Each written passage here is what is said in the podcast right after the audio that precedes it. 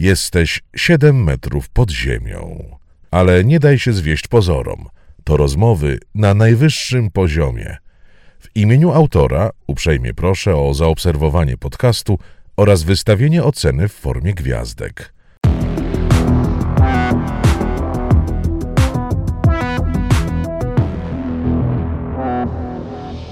siedem metrów pod ziemią. Rozmawia Rafał Gębura. Zacznę od dosyć nietypowego pytania. O to, czy często zdarza ci się trzymać w domu ludzkie kości? Teraz już zdecydowanie rzadziej niż na studiach. Aha. Kiedyś bywało częściej. No, miewałam ludzkie czaszki, kości udowe. Na szczęście za specjalnym pozwoleniem. Mhm. E, no tak, myślę sobie, że być może część widzów w tej chwili jest e, mocno zaskoczona i tym pytaniem, i tą odpowiedzią, więc może wyjaśnijmy, e, o co chodzi z tymi kośćmi. Czym ty się zajmujesz zawodowo? Ja jestem z zawodu antropologiem sądowym. Specjalizuję się w identyfikacji szczątków kostnych i osób żywych. To jest druga część naszej pracy. To są szczątki kostne, które w przypadku medycyny sądowej czy antropologii sądowej, no, co do których zachodzi podejrzenie, że śmierć mogła nastąpić z udziałem osób trzecich. Okay. Bardzo często są to szczątki znalezione gdzieś w lesie, na placu budowy, gdzieś w jakichś nietypowych miejscach.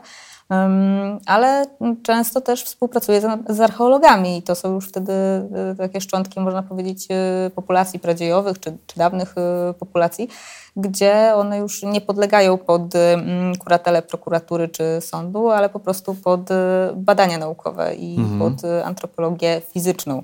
Jasne. Kiedy dostajesz taką kość, mhm. e, przykładowo udową mhm. albo piszczel, To, to, to jest półka z masłem, żeby na przykład ocenić, czy to jest kość, która ma pięćdziesiąt lat, sto lat, czy pięć tysięcy? No nie taka bułka z masłem. Trzeba do tego trochę wprawy. To jest jedna z najtrudniejszych rzeczy, określenie jak stare są te szczątki.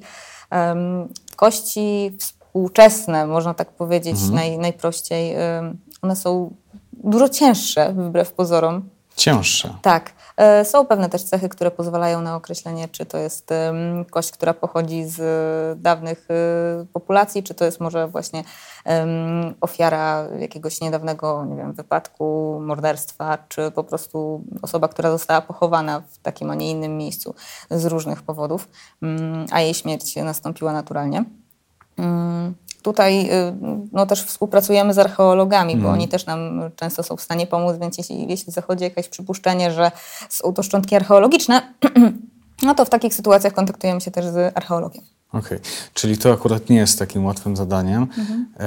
ale pewnie tą bułką z masłem będzie dla ciebie określenie, czy dana kość, czy powiedzmy cały szkielet e, należał do kobiety albo do mężczyzny.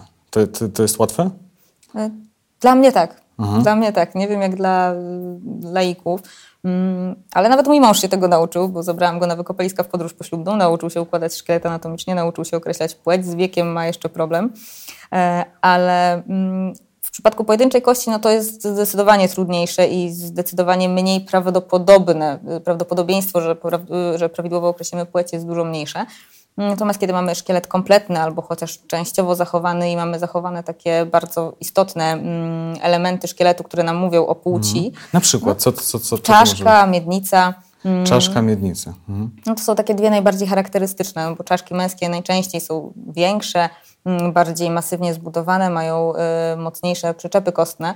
Przyczepy kostne są takie miejsca, do których przyczepiają się mięśnie. Okay. No i z zasady mężczyźni mają y, tych mięśni, może nie więcej, bo liczbę mięśni mamy tą samą, ale tej tkanki mięśniowej, masy mm. mięśniowej y, mężczyźni mają zwykle więcej, w związku z tym y, te przyczepy są silniejsze.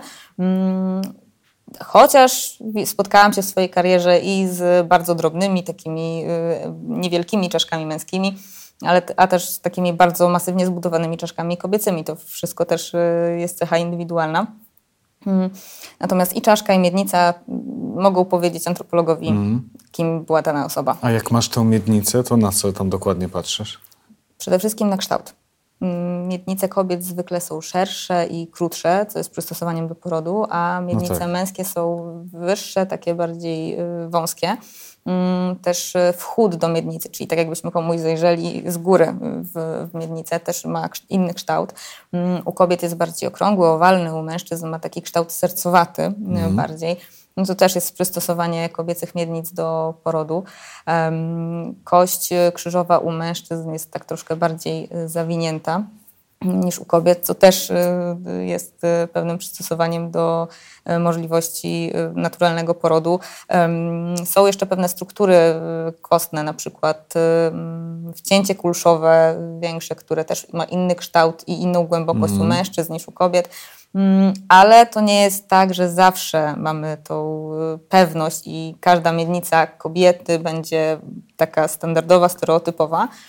W większości przypadków tak naprawdę nasze kości mają cechy i męskie, i żeńskie. Bardzo rzadko spotyka się na przykład czaszkę albo miednicę, w której występują tylko cechy jednej płci. Aha, Chodzi czyli... o analizę, to, okay. to co przeważa w całym szkielecie, których cech jest więcej. Najczęściej któreś przeważają. Chociaż zdarzają się sytuacje, że to jest y, y, trudne do określenia. Miałaś takie sytuacje, że nie byłaś w stanie? Mówisz pas. No nie, nie. Także nie byłam w stanie, to, mhm. to jeszcze takich sytuacji nie miałam. Ale czasami trzeba się zastanowić, dokładnie obejrzeć wszystko jeszcze raz, y, zmierzyć kości, bo też wymiary kości są, y, są specjalne tabele, mhm. w których możemy sprawdzić, y, jakie są wymiary, nie wiem, długości kości udowej, powiedzmy, czy innych y, elementów szkieletu. Dla kobiet i dla mężczyzn, no więc to też jest możliwe w ten sposób. No a już w takich sytuacjach, kiedy na przykład występują jakieś choroby genetyczne na przykład, które uniemożliwiają w stu procentach na podstawie materiału szkieletowego ustalenie płci, no to się komplikuje, no to z pomocą tak? przychodzi genetyka. Aha. To jest duże, duża wygoda i duże szczęście, że ta genetyka sądowa rozwinęła się. Mhm, ale genetyka to znaczy co? Co się wtedy robi? Pobieramy fragment kości, ząb albo inny fragment, czasami wyrostek sutkowaty, który znajduje się mniej więcej tutaj za uchem. Mhm. Czasami jest to fragment kości udowej. Wszystko zależy, jakie mamy szczątki, w jakim stadium zachowania, czy te zęby występują, czy są jeszcze silnie osadzone w żuchwie, bo to też kwestia, żeby nie zniszczyć materiału dowodowego. Przekazujemy to do badań genetycznych. W większości zakładów medycyny sądowej taki zakład, mm. taki, taka pracownia genetyczna jest. Jeżeli nie ma, no to wtedy trzeba to wysłać do albo laboratorium zewnętrznego, albo do jakiegoś laboratorium policji. I w ten sposób otrzymujemy, po jakimś czasie oczywiście dłuższym, to nie jest tak, że mm. za chwilę, ale otrzymujemy wynik badania genetycznego, no i wtedy mamy mm, pełną wiedzę już stuprocentową. I on jest taki jednoznaczny, tak? Tak, tak. W przypadku mhm. płci jest jednoznaczny i genetyka sądowa na przykład bardzo nam pomaga w przypadku szczątków dzieci, bo w przypadku dzieci takich do wieku dojrzewania, czyli mhm. do czternastego do piętnastego roku życia, no te szkielety nie mają zbyt wielu cech wskazujących na dymorfizm płciowy, czyli na tą różnicę między kobietą a mężczyzną. No tak. No i wtedy faktycznie to jest no, praktycznie niewykonalne. Im młodsze dziecko, im młodszy szkielet, im szkielet młodszego dziecka, mm. tym, tym trudniej jest tą płeć określić. No właśnie, powiedziałaś o tym wieku. Ja, oczywiście, kiedy mówimy o szkielecie dziecka, no to pewnie to jest... sprawa oczywista, ale kiedy masz na przykład szkielet dorosłego człowieka i próbujesz jakoś oszacować albo określić całkiem dokładnie, jaki był wiek tego człowieka, to, to jesteś w stanie? Jak, jak to się robi? Na ile dokładnie? Na no co właśnie, patrzysz? Jeżeli chodzi o dokładność, my zawsze określamy wiek biologiczny. No mhm. nie, jestem, nie, nie jesteśmy w stanie metrykalnego wieku określić. A czym to się różni? No, w... Wiek biologiczny to jest takie zużycie naszego organizmu, można powiedzieć, okay. tak? Mm, czyli jeżeli na przykład ciężko pracowaliśmy całe życie y, fizycznie, mamy jakieś zmiany zwyrodnieniowe i tak dalej, no to nasz szkielet będzie no, jakby troszkę starszy, może okay. wskazywać, że mamy więcej y, lat niż mm. faktycznie mamy. Czasami jest jeszcze kwestia wcześniejszego czy opóźnionego dojrzewania, to też może zaburzyć pewne, pewną ocenę, więc zawsze podajemy wiek biologiczny, no i nigdy nie podajemy wieku, tak jak to się na przykład zwykło robić w serialach kryminalnych, mm. że ta osoba ma dwadzieścia dwa lata. Mm. Nie? Zawsze jest jakiś przedział wiekowy. Okay. Większy lub mniejszy właśnie w zależności od tego, czy mamy do czynienia z dziećmi młodymi, dorosłymi, czy może osobami starszymi, bo to też um, zależy. Jak to się robi? No przede wszystkim warto w przypadku dzieci, no to warto spojrzeć na zęby, warto zrobić er te gie mm, tych zębów, jeżeli jakieś jeszcze oczywiście zostaną w żuchwie i szczęce, bo pośmiertnie zęby nam wypadają bardzo często. Mhm. Um, one są tak wklinowane w, w otwory nasze, w żuchwie i szczęce i po prostu tam są trzymane też więzadłami takimi dość silnymi, oprócz tego, że jeszcze można powiedzieć, że uszczelniają je dziąsła, no ale pośmiertnie mhm. mogą wypaść z tych zębodołów. W związku z tym, jeśli mamy zęby, no to warto zrobić takie prześwietlenie. No w przypadku dzieci to jest bardzo proste, bo określamy mineralizację zębów, które zęby są stałe, A, które, są, okay. Mleczaki, które tak? są mleczne, tak, czy mamy już mm. tak zwany ząb mądrości, czyli tą ósemkę, trzeci trzonowiec. Wtedy już mówimy, że to jest na pewno co najmniej nastolatek, a raczej osoba dorosła. Jest jeszcze takie miejsce na spodzie czaszki, tak jakbyśmy czaszkę odwrócili do góry nogami, to jest taki chrząstkozrost klinowo-potyliczny, zaraz obok otworu wielkiego, to jest takie mm-hmm. dość łatwe miejsce mm-hmm. do znalezienia w czaszce. Jest kość no klinowo-spotoliczną, tak, mm-hmm. które się łączą. No jakbyś odwrócił czaszkę, mm-hmm. to otwór wielki znajdziesz. No, rzadko mam okazję, ale będę pamiętał. Okej. Okay. No. A to w przypadku mówisz o dzieciach, tak? Tutaj sprawa jest nieco łatwiejsza. Tak. A powiedz mi, jak, jak ustalasz wiek, jeśli chodzi o osoby dorosłe? No właśnie, tu sprawa jest bardziej skomplikowana, trudniej jest tak bardzo precyzyjnie określić wiek. W takich przypadkach ja patrzę na przykład na spojenie łonowe, bo powierzchnia mhm. spojenia łonowego, czyli dwóch kości łonowych, które łączą się ze sobą, zmienia swój kształt, bo ona jest bardziej taka urzeźbiona i chropowata u osób młodych, a taka bardziej gładka u osób starszych, więc mhm. to też, też są specjalne tabele, które pokazują, w jakim wieku ta, mhm. dana stru- ta struktura przyjmuje jaki mniej więcej wygląd. Hmm.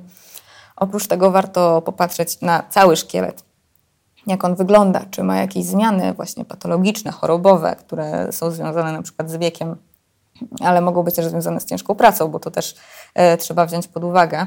Hmm, na przykład jakieś zmiany zwyrodnieniowe kręgosłupa, czy jakieś e, przerosty tkanki kostnej, to też e, gdzieś może być wskazówką, że to jest osoba na przykład w bardziej podeszłym wieku, no tak, a na pewno mhm. już dorosła. Kiedyś określano wiek na podstawie szwów czaszkowych. To była bardzo popularna metoda, bo szwy czaszkowe kiedyś uważano, że zarastają w określonej sekwencji u każdego mhm. człowieka. Teraz z tej metody nadal się korzysta, ale powoli się od niej odchodzi, bo okazuje się, że to jest bardziej indywidualna cecha. Są osoby, które, którym te szwy zarastają później, wcześniej, w trochę innej kolejności. No, są osoby, którym niektóre szwy czaszkowe w ogóle nie zarastają w niektórych miejscach. Na przykład to takie tak zwane ciemiączko, które jest na czole, nie? Czyli mm-hmm. szef, my to nazywamy szwem metopicznym, takim przetrwałym szwem, szwem czołowym. Sama taki mam, więc, więc generalnie można, można się pomylić. Mm-hmm. Więc tutaj to określenie wieku jest trudniejsze, ale dalej możliwe. Można sobie jeszcze popatrzeć na kość krzyżową, ona też zarasta z wiekiem i to jak bardzo jest wygładzona, jak bardzo mocno są zrośnięte jej elementy, też gdzieś tam wskazuje na wiek. Mm. A takie rzeczy na przykład jak określenie tego, czy, czy ktoś był osobą wysoką, czy na przykład miał nadwagę, czy to także jakoś możecie ustalić, czy to raczej... Już taka fikcja filmowa? Nie, to dalej można ustalić. Jeżeli chodzi o wysokość ciała, to tutaj są konkretne metody, w jakich, w jakich można użyć. Mierzy się poszczególne kości długie, na przykład kość udową, to jest jedna z popularniejszych kości, Aha, kość no piszczelową tak. czy kość ramienną. Ma to sens, tak. Są odpowiednie tabele, z którymi porównuje się te dane. Z tym, że trzeba używać odpowiednich tabel, po pierwsze dla odpowiednich populacji, czyli na przykład inne tabele będą dla... osób, które pochodzą z Azji mm. na przykład, niż z Europy. Um, I też trzeba pamiętać, żeby używać względnie współczesnych tych tabel. Bo, to się e, zmienia w czasie, nie? Tak, to się zmienia w czasie, bo kolekcje szkieletowe, na których my jako antropolodzy uczymy się mm, antropologii, często właśnie pochodzą z populacji pradziejowych, czyli z mm. tych dawnych populacji. Natomiast mm, współcześnie no, jesteśmy dużo wyżsi niż mm. tamte populacje, dlatego tak ważne jest, żeby te mm, kolekcje szkieletowe powstawały mm. i były aktualizowane. Jedną z takich najnowszych, które, która ma bardzo dobre dane, jest kolekcja szkieletowa Billa Bassa, która pochodzi z Trupiej Farmy w Tennessee. No ale też trzeba pamiętać, żeby, tak jak mówię, no, przekładać to wszystko na realia w danym, w danym regionie, tak? Czyli w danym obszarze geograficznym. Co to jest za miejsce? Co to jest za miejsce to, to, to w Tennessee, o którym wspomniałaś? Trupia Farma? Mhm. To jest y, antropologiczny ośrodek badawczy, potocznie właśnie nazywany Trupią Farmą, założony przez Billa Bassa, antropologa. On założył to miejsce, bo pomylił się z określeniem czasu zgonu o sto trzynaście lat. Jedyne. Mhm. No, jedyne, tak, tak. Chociaż na jego obronę muszę powiedzieć, że jeden antropolog by się pomylił, bo tam była, była bardzo specyficzna sytuacja. Mm, okay. Była pewna krypta, pewien grobowiec, w którym trumna była taka dość hermetycznie zapakowana.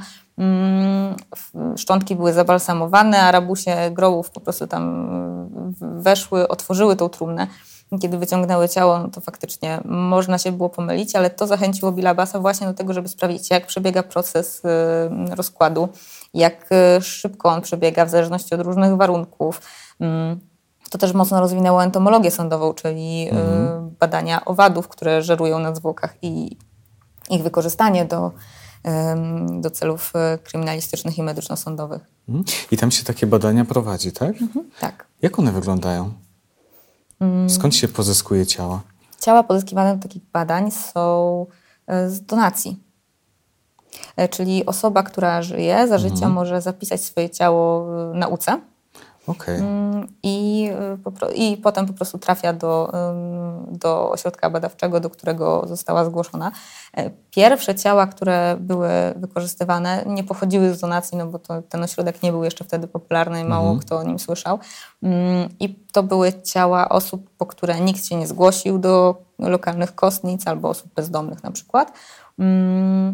Takie ciała, jeżeli nie trafiają po pełnym procesie rozkładu do kolekcji szkieletowej, jeżeli ich szczątki nie trafiają do kolekcji szkieletowych, są oczywiście kremowane i, i chowane w grobach specjalnie do tego przygotowanych. Zresztą w Polsce też mamy, mamy donację ciał. Zwykle zakłady anatomii prawidłowej taką donację przeprowadzają. Można zapisać swoje ciało nauce i wtedy pomóc przyszłym lekarzom w uczeniu się anatomii. Mhm. No ciekawe to. Mhm. Um, dorosły człowiek ma dwieście sześć kości, mhm. zgadza się? Tak. Dziecko ma więcej. Tak, zdecydowanie więcej mm. i to jeszcze zależy na jakim etapie rozwoju. No właśnie. Ale dorosła osoba ma dwieście sześć, yy, więc chcę zapytać Cię o to, czy Ty masz jakąś ulubioną swoją kość? Tak, w zasadzie grupę kości. Ja mm. uwielbiam czaszki. Czaszki? Tak. Czemu akurat czaszki? Bo dzięki nim można określić płeć, można określić wiek, chociaż wstępnie. Można zrekonstruować przyżyciowy wygląd twarzy. To wszystko, są, to wszystko za pomocą no, jednej mm. grupy kości. Dodatkowo jeszcze rozwija się w bardzo specyficzny sposób, no bo to są wszystko odrębne kości w czasie naszego rozwoju płodowego, potem w trakcie, zaraz po porodzie, to przecież są też osobne kości, które są zarośnięte w zasadzie poprzedzielane ciemiączkami, tak, mm. żeby mózg jeszcze mógł rosnąć. I dopiero potem, w czasie naszego życia, te poszczególne elementy zarastają. Tak, ciemiączka, kiedy jesteśmy jeszcze bardzo mali, a potem już pozostałe kości czaszki i tworzy się jedna piękna bryła. Mhm. Czyli czaszka jest po prostu taką wielką kopalnią wiedzy, tak? tak? Na temat y, mhm. człowieka, do którego należała. Dokładnie. E, m, mówiliśmy o takich podstawowych rzeczach, tak? Ten, ten mhm. wiek, y, płeć, y, wysokość, waga, a powiedz mi, czy, czy chociażby taka czaszka, czy to jest zespół kości, na podstawie którego można być może wywnioskować jeszcze bardziej szczegółowe jakieś informacje, wyciągnąć? Tak, można na przykład określić pochodzenie etniczne, czyli czy dana osoba pochodziła z Europy, z Azji, czy na przykład była ciemnoskóra. To jest jed, jeden z elementów. Mhm. No, inną kwestią jest odontologia sądowa, czyli cała nauka związana z badaniem ludzkiego uzębienia. Mamy też... Zęby podobno też właśnie są taką tak. kopalnią różnej wiedzy. Tak, to też jest element, na który warto zwrócić uwagę w przypadku y, określania wieku, Aha. także u osób dorosłych, bo y, to jak mamy starte korony zębów, to, to z wiekiem y, też y, jest y, coraz bardziej widoczne. Y, ale też y, trzeba zwrócić uwagę na to, że na przykład sto lat temu osoby, które, y, które y, żyły, no, jadły mniej przetworzone pokarmy. Mhm. Tak? Obecnie też będziemy, będzie nam się ten poziom starcia zębów różnić w przypadku osób, które na przykład mają dietę wegetariańską albo mniej przetworzoną od osób, które jedzą okay. wysoko przetworzone produkty. Próchnica też nam dużo mówi. W przypadku populacji pradziejowych mówiła nam o tym, że osoba pochodziła z takiej klasy społecznej bardzo wysokiej, bo było ją stać na... A, rzeczy, które sposób, okay. miały dużo węglowodanów na przykład, czy, czy cukrów. Natomiast obecnie no, troszkę się inaczej do tego podchodzi, bo bardzo często to jest objaw mm. niższego statusu społecznego, bo osoby, które ten wyższy status społeczny mają, no, raczej zwykle dbają o dietę, ale zwykle, tak też nie jest zero-jedynkowo, mm. prawda? No niezwykle to jest ciekawe. Dużym zaskoczeniem było dla mnie to, kiedy dowiedziałem się, że antropolodzy mają taką no, niezwykłą umiejętność, yy, aby na podstawie czaszki samej, same kości yy, odtworzyć to, jak wyglądała twarz tego człowieka. Yy, ja wiem, że jest wiele metod yy, odtwarzania tej twarzy, że one są bardzo skomplikowane, ale gdybyś mogła tak najogólniej opowiedzieć, jak, jak przebiega taki proces, jak coś takiego się robi. No właśnie, jak to jest możliwe? No? Jest możliwe, bo nasza czaszka to jest, można powiedzieć, takie kostne rusztowanie dla naszych mięśni, mm. dla mięśni naszy, naszej twarzy i no, w związku z tym też dla skóry naszej twarzy. Tak? Dzięki odpowiednim miejscom, do których przyczepiają się te mięśnie, możemy określić właśnie ich ułożenie, a na tej podstawie to, jak wyglądała dana osoba. Na początku oczywiście taką czaszkę się bada, przeprowadza się badania antropometryczne, czyli w odpowiednich punktach antropometrycznych, takich wyznaczonych, standardowych punktach mierzy się czaszkę, mierzy się jak ona jest szeroka, jak ona jest długa, tam poszczególne elementy czaszki też są mierzone. W ten sposób ustala się między innymi pochodzenie etniczne, mhm. żeby dopasować to jak najdokładniej do specjalnych tabel, które są też stworzone. Tabel, które mówią nam o grubości tkanek miękkich, czy też głębokości tkanek miękkich, jak już kto woli. No i teraz w zależności od tego, czy będzie to manualna rekonstrukcja, czyli taka zrobiona ręcznie z gliny, czy komputerowa, no to to wygląda podobnie, ale trochę inaczej, bo mm. w przypadku takiego rzeźbienia ręcznego, no to najpierw trzeba taką czaszkę oczywiście albo zeskanować, albo obfotografować, czyli wykorzystać metodę fotogrametrii, jak to się mówi bardziej naukowo. Potem to, to wszystko trzeba wrzucić w specjalny program komputerowy, on nam tworzy chmurę punktów i na podstawie tej chmury punktów drukujemy tą czaszkę. Mhm. Gdyby rekonstrukcja była komputerowa, no to ta chmura punktów stworzy nam wirtualny obraz czaszki i możemy pracować na mm, komputerze.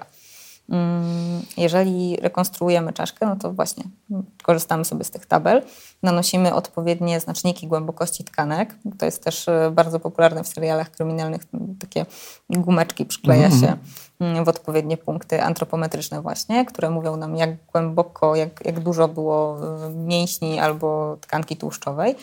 No i teraz w zależności od metody odtwarza się albo tylko mięśnie, albo po prostu nakłada się, nie nakłada się mięśnie, ale po prostu się wypełnia tą grubość tkanek miękkich, albo nakłada się najpierw mięśnie, a potem jeszcze dobudowuje się taką podskórną tkankę tłuszczową. I na to dopiero... Jakie to jest czasochłonne. Tak, tak. Na to dopiero nakłada się warstwę skóry.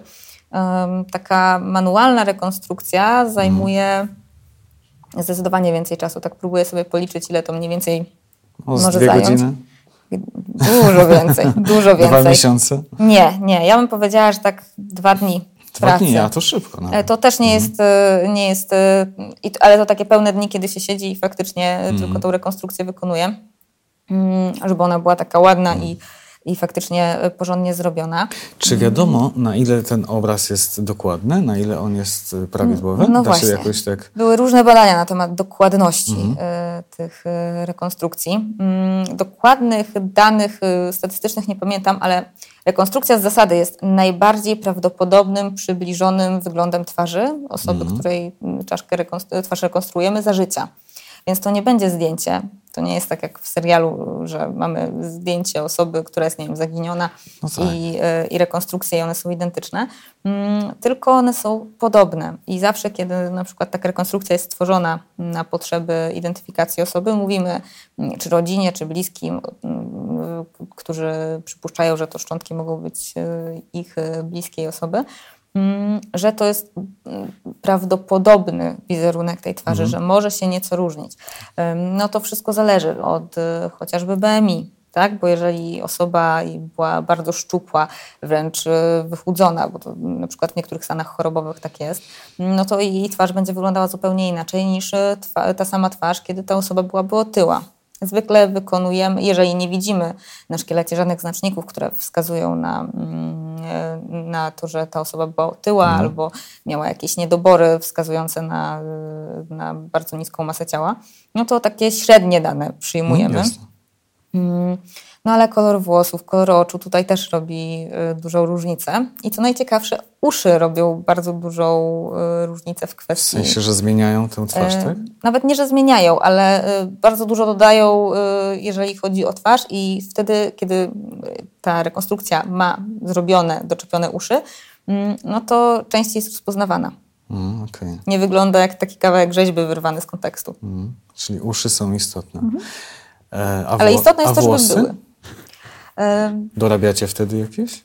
To znaczy tak, w przypadku rekonstrukcji, które są tworzone metodą komputerową, to możemy zrobić kilka mhm. wizualizacji z różnym kolorem włosów.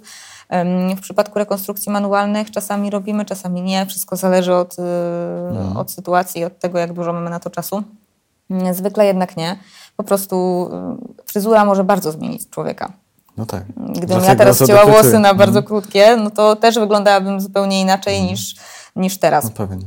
A powiedz, a w jakich sytuacjach wy właściwie robicie takie rzeczy? Jakie to są przypadki? Kiedy mhm. sytuacja tego wymaga? Przypadki rekonstrukcji? To się dzieje na przykład w sytuacjach, kiedy nie mamy jak porównać materiału genetycznego, nie mamy, z, nie mamy próby, do której możemy to porównać.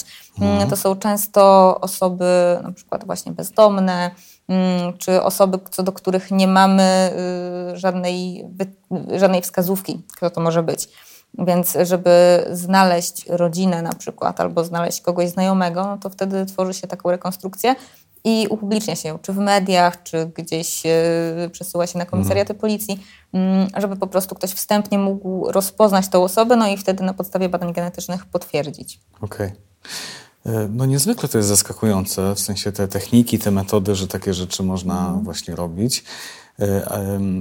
Wiem, że tych technik, z których korzystacie, jest cała masa, dlatego chciałbym cię zapytać, czy, czy, czy jest być może taka, która ciebie osobiście jakoś najbardziej zachwyca, że sama jesteś zaskoczona, że coś takiego właśnie...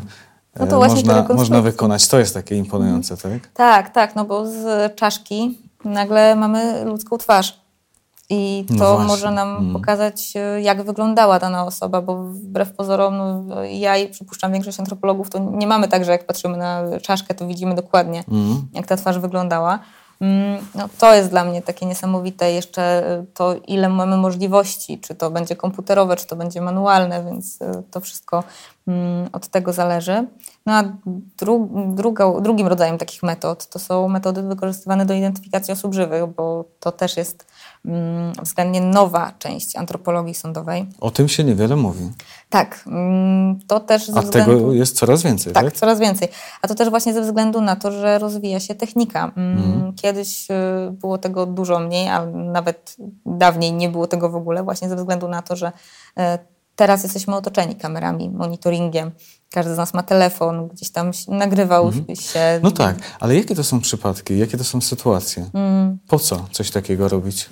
Tych sytuacji jest kilka rodzajów. To mogą być sytuacje, nie wiem, bujek, jakichś stadionowych, czy po prostu jak gdzieś ktoś na ulicy nawet mm, pobiło okay. się dwie osoby, czy kilka osób. I co, jest jakiś zapis z monitoringu? Tak. I na czym polega twoje zadanie? No to właśnie zależy, czy to jest taka sytuacja, czy to jest sytuacja, nie wiem, kradzieży, czy próby kradzieży, mm. próby włamania, czy może jeszcze jakieś inne sytuacje. Natomiast dostajemy materiał dowodowy w postaci takiego nagrania z monitoringu. No i y, policja, jeśli ma osoby podejrzane, mm. czy też oskarżone, w zależności od sytuacji, y, no, będzie chciała przeprowadzić y, doświadczenie procesowe, a jeśli nie będzie chciała, no to my będziemy naciskać, żeby to doświadczenie przeprowadzić. Co oznacza, że w dokładnie tych samych warunkach albo w jak najbardziej zbliżonych warunkach będziemy próbowali odtworzyć tą sytuację. Wtedy zapraszamy te osoby, czyli tą osobę podejrzaną bądź oskarżoną. Bierzemy też kilku pozorantów, to mogą być policjanci, to mogą być znajomi, no ktokolwiek, kto jeszcze będzie w stanie wziąć w tym udział. Hmm, przygotowujemy się do takiego eksperymentu procesowego, bo musimy wyznaczyć albo konkretną sekwencję ruchów, albo konkretną mm. trasę, jeśli ktoś na przykład biegł, hmm, albo szedł. Hmm, I w miarę możliwości jak najdokładniej odwzorować przebieg wydarzeń, hmm, zarówno przez podejrzanych, oskarżonych, jak i przez pozorantów. Nagranie musi być zrobione dokładnie z tej samej kamery. Jeżeli kamera jest ruchoma, to musi być ustawiona dokładnie pod tym samym kątem, bo mm. kąt kamery może nam zaburzyć proporcje na przykład. Oprócz tego wszystkie elementy stałe, które są dookoła, nie wiem, kosz na śmieci, latarnia, ławka. To też ma znaczenie? Tak, to ma znaczenie, bo my to wszystko wymiarujemy, czyli chodzimy z taką wielką łatą pomiarową i sprawdzamy, do kamery też pokazujemy, na jakiej to jest wysokości. Dzięki temu możemy odtworzyć mniej więcej proporcje Aha. tego wszystkiego. Ale ile to jest zabawy, nie? Tak, żeby oprócz taką scenę odtworzyć. Tak, no. Oprócz tego wszystkie osoby, zarówno podejrzani, jak i pozoranci mhm. są mierzeni, czyli antropometrem mierzymy ich wysokość ciała w butach i bez butów, bo to jest też bardzo istotne. Zawsze prosimy, żeby osoby były ubrane możliwie w to samo, zwłaszcza w te same buty, bo to też nam dużo mówi. No i teraz metod do, na określenie, kto to był, na identyfikację jest wiele, bo możemy próbować określić wysokość ciała tej osoby, to już będzie takie to bardziej... To wydaje się łatwe, no. No właśnie, wydaje potem się. Jest... Mhm. Tak, to wydaje się, bo, bo trzeba znaleźć odpowiednie kadry, które są w tym mhm. samym miejscu, żeby potem móc porównać wysokość ciała, liczenie pikseli i, i, i tego wszystkiego, co potem następuje. Nakładanie na siebie tych zdjęć, żeby pokazać, że to jest albo nie jest ta osoba. No, w przypadku wysokości ciała też nie mamy stuprocentowej pewności, że to jest ten człowiek. Zawsze możemy ze stuprocentową pewnością wykluczyć kogoś. Czyli jeżeli na przykład na nagraniu osoba ma metr dziewięćdziesiąt, a mamy człowieka, który ma metr siedemdziesiąt, no to możemy go wykluczyć. No tak. Możemy jeszcze przeprowadzić analizę chodu, co jest już dużo trudniejsze. Czyli co, sposób, jakby, sposób poruszania, poruszania się, sposób się chodzenia. Osoby, tak? Mm, tak, tylko no to jest o tyle trudniejsze, że można celowo sztykać, no właśnie, ciągnąć nogę, zmienić. Tak. Zamaszyście iść, tak, żeby no inaczej zmylić. Też wyglądamy, mm, kiedy chodzimy, kiedy ubierzemy się w luźny, ultradionowy dres, a inaczej mm. jak będziemy mieć dopasowane ubranie, no to wszystko ma, mm, ma znaczenie. Zwykle prosimy właśnie, żeby przejść w ten sam sposób. No nie zawsze też osoby, które, które są proszone o odtworzenie tej sekwencji ruchów, chcą współpracować, więc to też no jest tak, inna kwestia. No tak, jeżeli mają coś na sumieniu, to im nie zależy, tak. że, żeby to tak dokładnie, dokładnie. odtwarzać. Mhm. No, rzadko kiedy mamy tą przyjemność, że na nagraniu dowodowym widać twarz, więc no różne są sytuacje, całą sekwencję ruchów czasami robimy. No w niektórych przypadkach identyfikujemy na podstawie cech ręki. No to wszystko zależy, nawet co mamy. W jaki sposób? No to czy ktoś zwykle... miał co, jakąś bliznę, czy tatuaż? Nie tylko, całą geometrię ręki. Nawet to, jak wygląda, proporcje, jakie ma bluzdy. Tak, na przykład. Tak. Mhm. A to jest głównie wykorzystywane w przypadkach przestępczości seksualnej. No bo tam zwykle osoby, które napastują seksualnie, wykorzystują seksualnie osoby, widać tam zwykle genitalia i ręce. Więc dla, na potrzeby takich sytuacji ym, niedawno względnie powstała taka metoda. Bada się bruzdy, które tutaj mamy w zdjęciach między, ym, między w stawach śródpaliczkowych, bruzdy tutaj w okolicy nadgarstka, wszystkie blizny, znamiona. Ym, jakieś... Ożyły? Tak, układ żył też jest, jest bardzo tak? istotny. Tak, bo ten układ żył tutaj na powierzchni naszych rąk jest unikalny. Mm. I różni się nawet u bliźniąt jednojajowych, więc to faktycznie o. też może pomóc. Ale zależy, czy ty coś czy takiego dojrzysz w takiej kamerze, jak, jak te żyły? To znaczy tak, no, w kamerze monitoringu no, no, to jest bez szans, nie? raczej niemożliwe, zwłaszcza, że kamery bardzo często mają dobrą jakość, ale znowu potem, kiedy jest to wszystko zapisywane na dysk, mm. no, to, to jest kompresowane, żeby zajęło mniej miejsca i te, ta jakość spada. Ale w przypadku przestępstw na tle seksualnym, no to te ręce są bardzo dobrze widoczne zwykle, więc tam jest już to bardzo możliwe. No i wtedy też taką osobę podejrzaną czy oskarżoną prosi się o ustawienie ręki w najbardziej zbliżony możliwy sposób, no i analizuje się te wszystkie cechy. też jakieś cechy charakterystyczne właśnie, jak na przykład tatuaż albo, nie wiem, amputacja palca, czy częściowa amputacja. To wszystko no tak, też się bierze pod uwagę. E, wróćmy na chwilę jeszcze do tych, do tych przypadków, kiedy jednak pracujesz e, no, z osobami, które już nie żyją. E, słyszałem o tym, że e, takimi waszymi e, mocnymi sojusznikami są owady. Tak. O co chodzi? Owady bardzo pomagają w medycynie sądowej, w antropologii sądowej w obu tych przypadkach, bo dzięki nim można między innymi określić czas zgonu. Mhm. No, Kiedy przypad... miał miejsce, tak? Tak. No, w przypadku takiego, takich, takiego zgonu, który jest odkryty krótko po, mhm. po nastąpieniu śmierci, no to mamy pewne cechy, które wskazują, tak? W medycynie sądowej są takie cechy jak plamy opadowe chociażby, tak?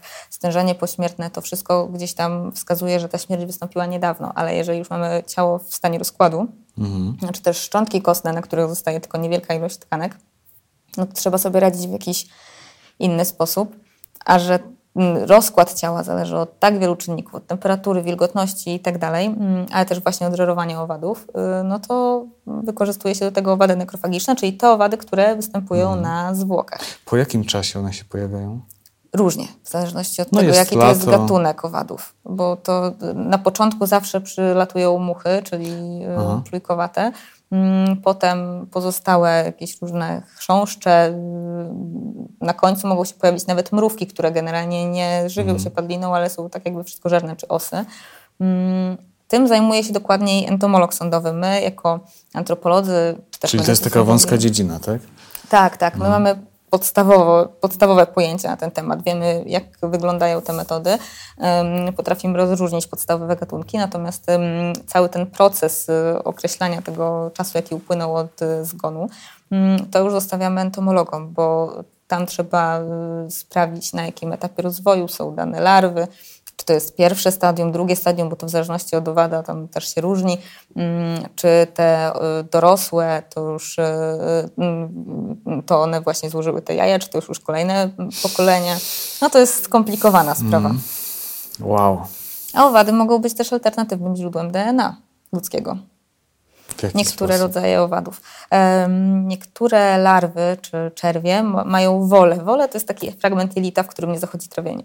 Mhm. To powoduje, że jeżeli taka larwa żywi się tkankami zmarłego, no to one przez jakiś czas w tym wolu zostają. Jeżeli my z jakiegoś powodu albo nie mamy wystarczającej ilości tkanki do badania genetycznego, albo no z jakiegokolwiek mhm. powodu nie jest to możliwe, albo żeby potwierdzić, że ciało na przykład zostało przeniesione, no to z takich larw też można pobrać materiał genetyczny. To, się, to nie jest wykorzystywane zbyt często, ale też jest ale możliwe. Ale da się, czyli, mhm. czyli można wyciągnąć, upewnię się, że dobrze rozumiem, można wyciągnąć D N A człowieka z układu pokarmowego owada, który chwilę temu skonsumował tego nieszczęśnika. Może nawet nie samo D N A wyciągnąć, a wyciągnąć fragment mm. tkanki, którą, która została skonsumowana i na okay. podstawie badań tej, tej tkanki określić D N A. Wow, to nieźle się bawicie tam. No staramy się. Monika, kolega prosił mnie, żebym zapytał, czy istnieje jakiś sposób na to, żeby pozbyć się ludzkiego ciała? Pytam dla kolegi, tak? W, w imieniu kolegi pytam. Właśnie w taki sposób, żeby, żeby nie pozostawić żadnych śladów i żeby nie można było zidentyfikować tej osoby. Czy to jest tylko fikcja, jakaś taka nasza wyobraźnia, fikcja literacka, filmowa, czy, czy, czy są jakieś sposoby? No właśnie, no i teraz tak. Przede wszystkim ja jako tak, antropolog sądowy nie mogę udzielać takiej informacji ze względu na to, że grozi mi odpowiedzialność karna za coś takiego. A. To by było już wbrew mojej etyce zawodowej. Czyli, czyli gdybyś mi powiedziała dokładnie, co należałoby mhm. zrobić, to... Tak. Druga mhm. kwestia, że nie zostawić żadnego śladu, to jest bardzo trudne. Bo naprawdę trzeba... o tylu rzeczach pamiętać, tyle rzeczy gdzieś mieć zaplanowanych i potrafić to zrobić w odpowiedni sposób, że nie zostawić żadnego śladu, mhm. to jest trudne. Pozbyć się zwłok w taki sposób, żeby ich też nikt nie znalazł, no to to też nie jest taka łatwa sprawa, no bo przecież człowiek, jego, jego ciało rozkłada się też przez jakiś czas. Mhm. Nawet gdyby wspomóc te procesy rozkładu w jakikolwiek sposób, no to nadal. Niełatwe zadanie. Mhm. To zapytam inaczej. Nie wiem, czy miałaś okazję oglądać taki serial Breaking Bad. Tego akurat nie oglądałam. To ci to opowiem. Mhm. Jeden z pierwszych odcinków, nie wiem, czy, czy nie pierwszy, taka scena, która no, była tak widowiskowa, że zapadła mi w pamięć. Walter White, główny bohater, postanowił pozbyć się właśnie ciała w taki sposób, że rozpuścił je w bardzo stężonych kwasach w wannie. To się bardzo źle skończyło, no ale tak to było przedstawione w tym serialu, że, że to ciało się całkowicie rozpuściło. Tak na raz? Od razu? Czy... No po jakimś czasie, już tak dokładnie nie pamiętam. Ale chcę cię zapytać o to, czy to jest absolutna fikcja, czy, czy to mogłoby się wydarzyć? Czysto teoretycznie. Czysto teoretycznie mogłoby, ale hmm. to musiałoby być naprawdę On bardzo... On był chemikiem. No to no, przypuszczam, że miał, miał też wiedzę ku temu. To musiało być bardzo stężony kwas w dużej ilości. No, nie wiem, czy um, nie wzbudzilibyśmy jakiegoś zainteresowania um, tym, że takiej ilości, takich substancji um, kupujemy. Hmm. No w wannie no, myślę, że mogłoby wystarczyć, ale to też trwałoby bardzo długo. Zapachy byłyby nieprzyjemne, bo stężone kwasy już same w sobie wydzielają zapachy. Mm. Ja już nie mówiąc jeszcze o ciele, które mają rozpuścić, rozłożyć, no to, to też nie jest... Nie wiem, czy przypadkiem nie wydzielałyby się tam jeszcze jakieś yy, chemiczne mm. Czyli związki. Nie byłoby to szczególnie też bezpieczne, tak? Mm-hmm. Mm. Tak mi się wydaje, że nie byłoby bezpieczne. Mm. No i trwałoby to trochę. A to nie jest tak, że jak polejemy ciało domestosem, to, no to, to, to się wydarzy, nie? W sensie mm. to, to, to, to nie... No dobrze. Tych, tych, tych filmów, tych seriali w ostatnim czasie no też Ale to jest powstało... sposób, który, hmm? o który jestem bardzo często pytana na wielu weselach. Gdzieś ja się, Jak ja się, się staram, pozbyć tego? Tak, ja się staram nie mówić, kim jestem. Zwykle mówię, że jestem biologiem. Ciekawe. Tak, zwykle jestem biologiem, ale ostatnio byliśmy na weselu naszych przyjaciół i pan młody pochwalił się znajomym, kim jestem z wykształcenia, hmm. z zawodu. No i faktycznie też się rozgorzała dyskusja i zwykle są dwa przeciwstawne dwie przeciwstawne drużyny. Jedni chcą rozpuścić ciało, drudzy chcą je spalić. A właśnie, spalić. To, to miałoby sens, czy, czy to też bez sensu? To byłoby bardzo trudne, jeżeli nie... Wiesz, ja pytam o takie rzeczy, bo się tak, pojawiają tak. w filmach, mhm. tak? Ktoś tam umieszcza ciało w jakimś kominku, coś. No to byłoby trudne w kominku czy, czy w ognisku, bo żeby spalić ludzkie ciało, to potrzeba naprawdę wysokiej temperatury i dość długiego procesu mhm. spalania. Kiedyś robiono te stosy pogrzebowe, tak? Na przykład, nie wiem, Wyżeotron był taki stos Cala Drogo. No tak, On zawsze, tak, jest, tak. zawsze się pojawia tam jako, jako przykład, no przecież tam spalili. No tak, tylko że tam temperatura jest bardzo wysoka, to jest osiemset stopni, mhm. tysiąc stopni mniej więcej, plus ten czas palenia, no to nie jest tak, że to się paliło godzinę, tylko bardzo, bardzo długo i to też nie jest tak, że z takiego stosu nie pozostaje nic. Mnie się zdarzało badać popielnice mm, jakichś dawnych populacji i tam dalej były fragmenty kości. Mhm. Ta mączka kostna, którą my widzimy w serialach, czy gdzieś tam na pogrzebach, że do urny jest wsypywana, czyli ten taki proch, no tak. on nie powstaje w sposób samego spalania kości. To jest tak, że te kości są palone One w piecu i potem mielone. Mhm. Więc no to nie jest tak, że nic nie zostanie ze spalonych kości. Zresztą no, jaka temperatura jest w piecach yy, krematoryjnych, kremacyjnych, tak, żeby, żeby spalić yy, tak, takie ciało. I ile to trwa? To, to, to nie jest proste. Yy, miałem kiedyś wywiad właśnie z panem, który yy, obsługiwał takie piece. Nie, pamię- nie pamiętam już dokładnie, ile wynosiła ta E, temperatura, ale jeśli jesteście ciekawi, to oczywiście zalinkuję. Mhm. E, e, wspomnieliśmy o tych filmach, serialach, że, że w ostatnim czasie e, powstało ich bardzo dużo. E, czy ty się cieszysz, że, e, że jest ich sporo, że ludzie mogą je oglądać, dowiadywać się czegoś na temat tego, jak wygląda twój zawód, twoja praca? E, czy być może jest to jakiś kłopot? I cieszę się, i nie. Taka jest y, faktyczna odpowiedź, bo z jednej strony te seriale jakby pokazują naszą pracę, to się staje coraz bardziej popularne, no bo y, właśnie dzięki popularności, nie wiem, serialu Kości, chociażby antropologia jest tak popularna, mm, z, y, dzięki popularności serialu Dexter, technika kryminalistyczna, tak, to, to, no tak, to są takie popularne, fascynują. tak, fascynują, potem otwierają się nowe mm. kierunki studiów, no bo na przykład toksykologia mm, sądowa została otwarta we Wrocławiu kilka lat temu właśnie ze względu na to, ile, jaki był popyt na ten kierunek. Natomiast to ma też... Czemu się nie wady. cieszysz? Hmm? Jakie, no właśnie. Jakie ma wady? Od takich bardzo prozaicznych zaczynając, czyli to, w jaki sposób jesteśmy przedstawiani my jako pracownicy nauk sądowych, czy technicy kryminalistyki, policja. No to nie, to nie jest do końca tak, jak to wygląda w serialach. Inna kwestia jest taka, że no, musimy się przez to mierzyć z efektem C S I, czy w Polsce znanym też jako efekt W jedenaście, mm. czyli to, że Co ludziom to znaczy? się wydaje, że my potrafimy tak wszystko ze stuprocentową pewnością, że te wyniki badań to będą takie y, niesamowicie jednoznaczne i my to będziemy tak przedstawiać w taki niesamowity mm. sposób, że po prostu przekonamy wszystkich, y, że te badania są w chwilę też. No, w Stanach jest z tego powodu też duży problem, bo tam jest ława przysięgłych i zdarzały się procesy, w których ława przysięgłych wydawała wyrok uniewinniający osobie, która była winna, mhm. ewidentnie, ale tylko dlatego, że w tak spektakularny sposób nie przedstawiono wyników analiz. No, trudno jest przedstawić i powiedzieć, że coś jest ze stuprocentową pewnością, mhm. kiedy no, to nie jest możliwe. No, weźmy chociażby ślady zębów czy ślady ugryzień. Ślad ugryzienia nie jest pieczątką naszych zębów. Tam nie da się ze stuprocentową pewnością powiedzieć, że to jest ten człowiek. Tam się da z pewną dozą prawdopodobieństwa to określić, tak? Większą bądź mniejszą, w zależności od tego, jak wygląda ślad ugryzień i, i zęby danej osoby. Ale to nie jest tak, że to jest sto procent pewności, tak? My nie będziemy w stu procentach pewni w takiej hmm. sytuacji. Hmm. Jeszcze, jest, tak, jeszcze inna kwestia to jest taki efekt... Właśnie to, o czym powiedziałam, że ja nie, nie, nie mogę o tym mówić. Czyli taki efekt nauczania, efekt szkoleniowy dla przestępców na przykład, tak? A, że można mhm. się dowiedzieć, tak? Dowiedzieć, mhm. nauczyć, zainspirować, no bo przecież to, to się akurat nazywa copycat efekt. Mhm. Takie zainspirowanie się. Mm, no jest jakimś... to jakiś efekt uboczny pewnie tego mhm. wszystkiego, ale chyba no tak. w niewielkiej skali. Kto no to tak, wie? To jest skala raczej niewielka. Miejmy nadzieję, że, te, że, że tak jak nam się mhm. wydaje, no bo statystyki co do tego nie są prowadzone. No ale nadal zawsze trzeba uważać właśnie na to, żeby gdzieś... Nie powiedzieć za dużo. Nie powiedzieć za dużo, albo też nie zachęcić kogoś w taki nietypowy sposób, bo ja się dzielę swoją wiedzą też w internecie i zawsze z tyłu głowy mam myśl, że no moi czytelnicy czy moi widzowie, wiem, że są mądrymi osobami i że po prostu mhm. to jest ich zainteresowanie, ale mogę trafić do osób, które gdzieś planują coś mm. nieszczególnie legalnego czy nieszczególnie dobrego. No i muszę wiedzieć, kiedy, kiedy tam wcisnąć pauzę, powiedzieć tak. stop i nie powiedzieć za dużo. Jest bo... to jakaś odpowiedzialność. Mhm. Mhm.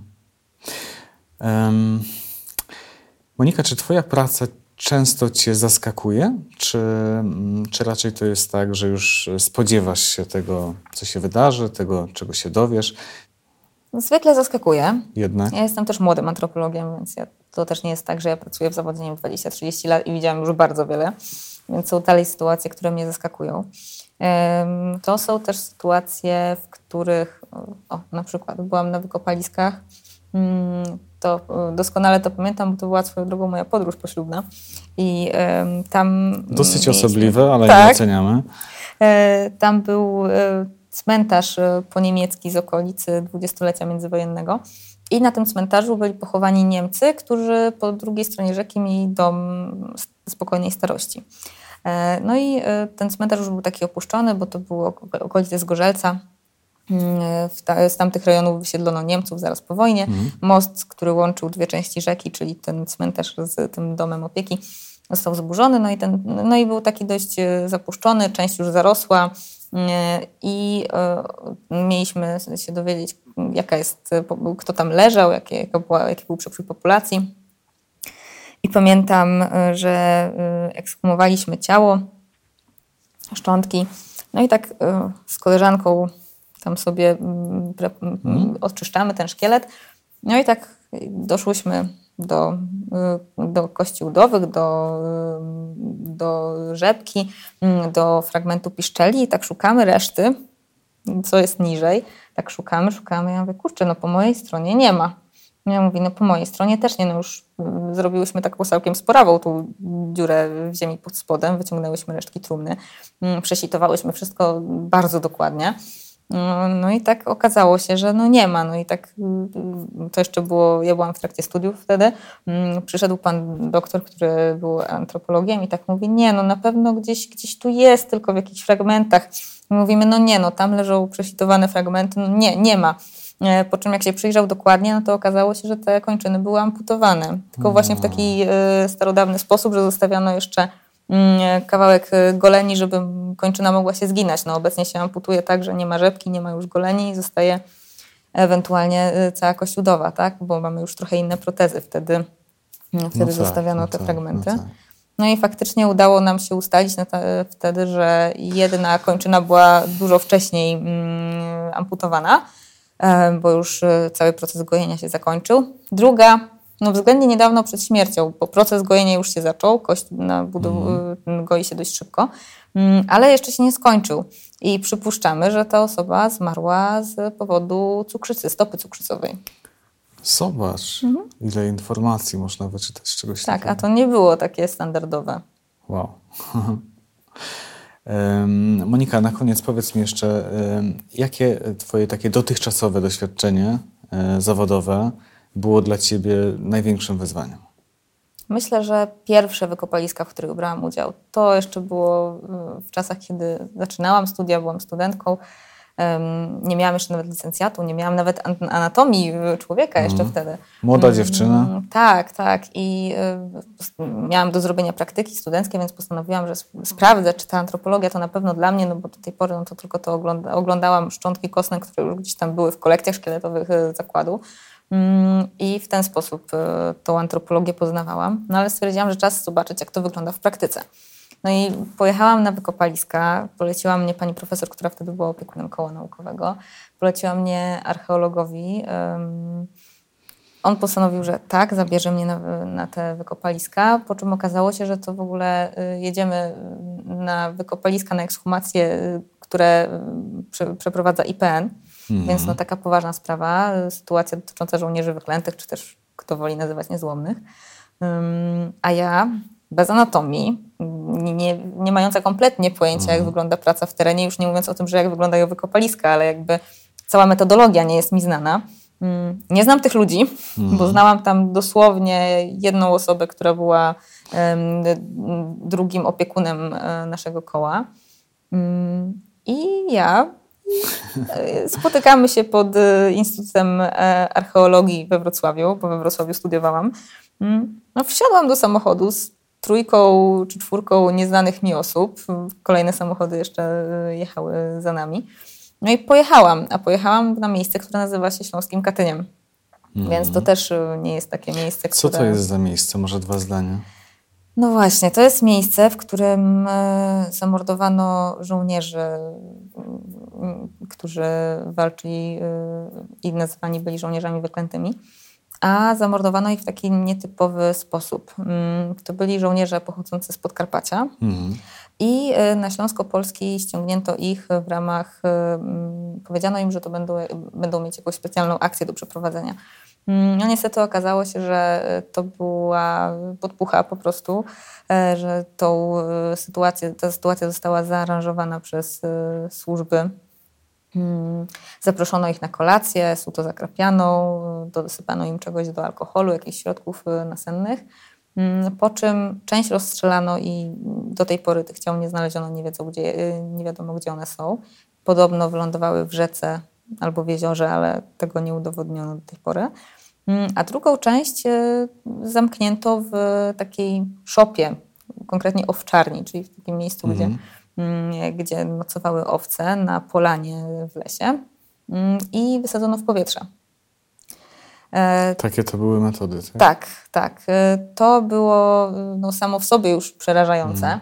Mm. Nie no wiedzieliśmy tak. też, czy znajdziemy ciała, szczątki, ze względu na to, że no, od tamtej pory minęło sześćdziesiąt lat. Inna kwestia, że zmieniło się już całe otoczenie. Polana zarosła trochę bardziej. Ludzie zbudowali nasyp, na którym postawili ołtarz, żeby upamiętnić tą sytuację, Aha. która tam miała miejsce. No, ze względu na to, co się wydarzyło, nazwano to miejsce właśnie Śląskim Katyniem. No a my mieliśmy tam pracować i dowiedzieć się, jak to wygląda, więc nie dość, że musiałam się bardzo szybko nauczyć całej metodologii pracy w terenie, nauczyć się odróżniać kości zwierzęce od kości ludzkich, no bo tam też było sporo... Mhm. sporo kości zwierzęcych. No tak, no to jeszcze, jeszcze... takie wyjątkowe miejsce. Mhm. Mhm. Jak zakończyły się tamte, tamte poszukiwania, tamte badania? Udało się znaleźć? Nie, nie znaleźliśmy wiele. Nie. Właśnie przypuszczamy, że ze względu na to, że ten nasyp został zbudowany, ta ziemia została zgarnięta, no to a nie mieliśmy pozwolenia na zburzenie czy też rozbiórkę tego ołtarza. Nie mielibyśmy na to też czasu. To była jedna kwestia. Druga, no kiedy, kiedy wysadzono w powietrze cały ten budynek, no to były takie... Ludzie mówili o tym, że gdzieś znajdowali rękę, która wisiała na drzewie i tak dalej. No więc to też była, był drugi powód. Znaleźliśmy za to takie elementy świadczące o tym, że tam faktycznie była ta szopa, ta owczarnia. Znaleźliśmy też kilka kości ludzkich, oprócz zwierzęcych. Znaleźliśmy fragmenty czaszki, kawałek kości łokciowej, Nadga- kilka kości nadgarstka i to chyba było tyle. I jakieś elementy munduru, ale to już w lesie, mm-hmm. kiedy chodziliśmy z wykrywaczem metali. Okay. Bardzo ciekawa praca. Tak. Podsumowując. Monika, bardzo Ci dziękuję. Dziękuję. Za to spotkanie, dziękuję za rozmowę. Dziękuję bardzo.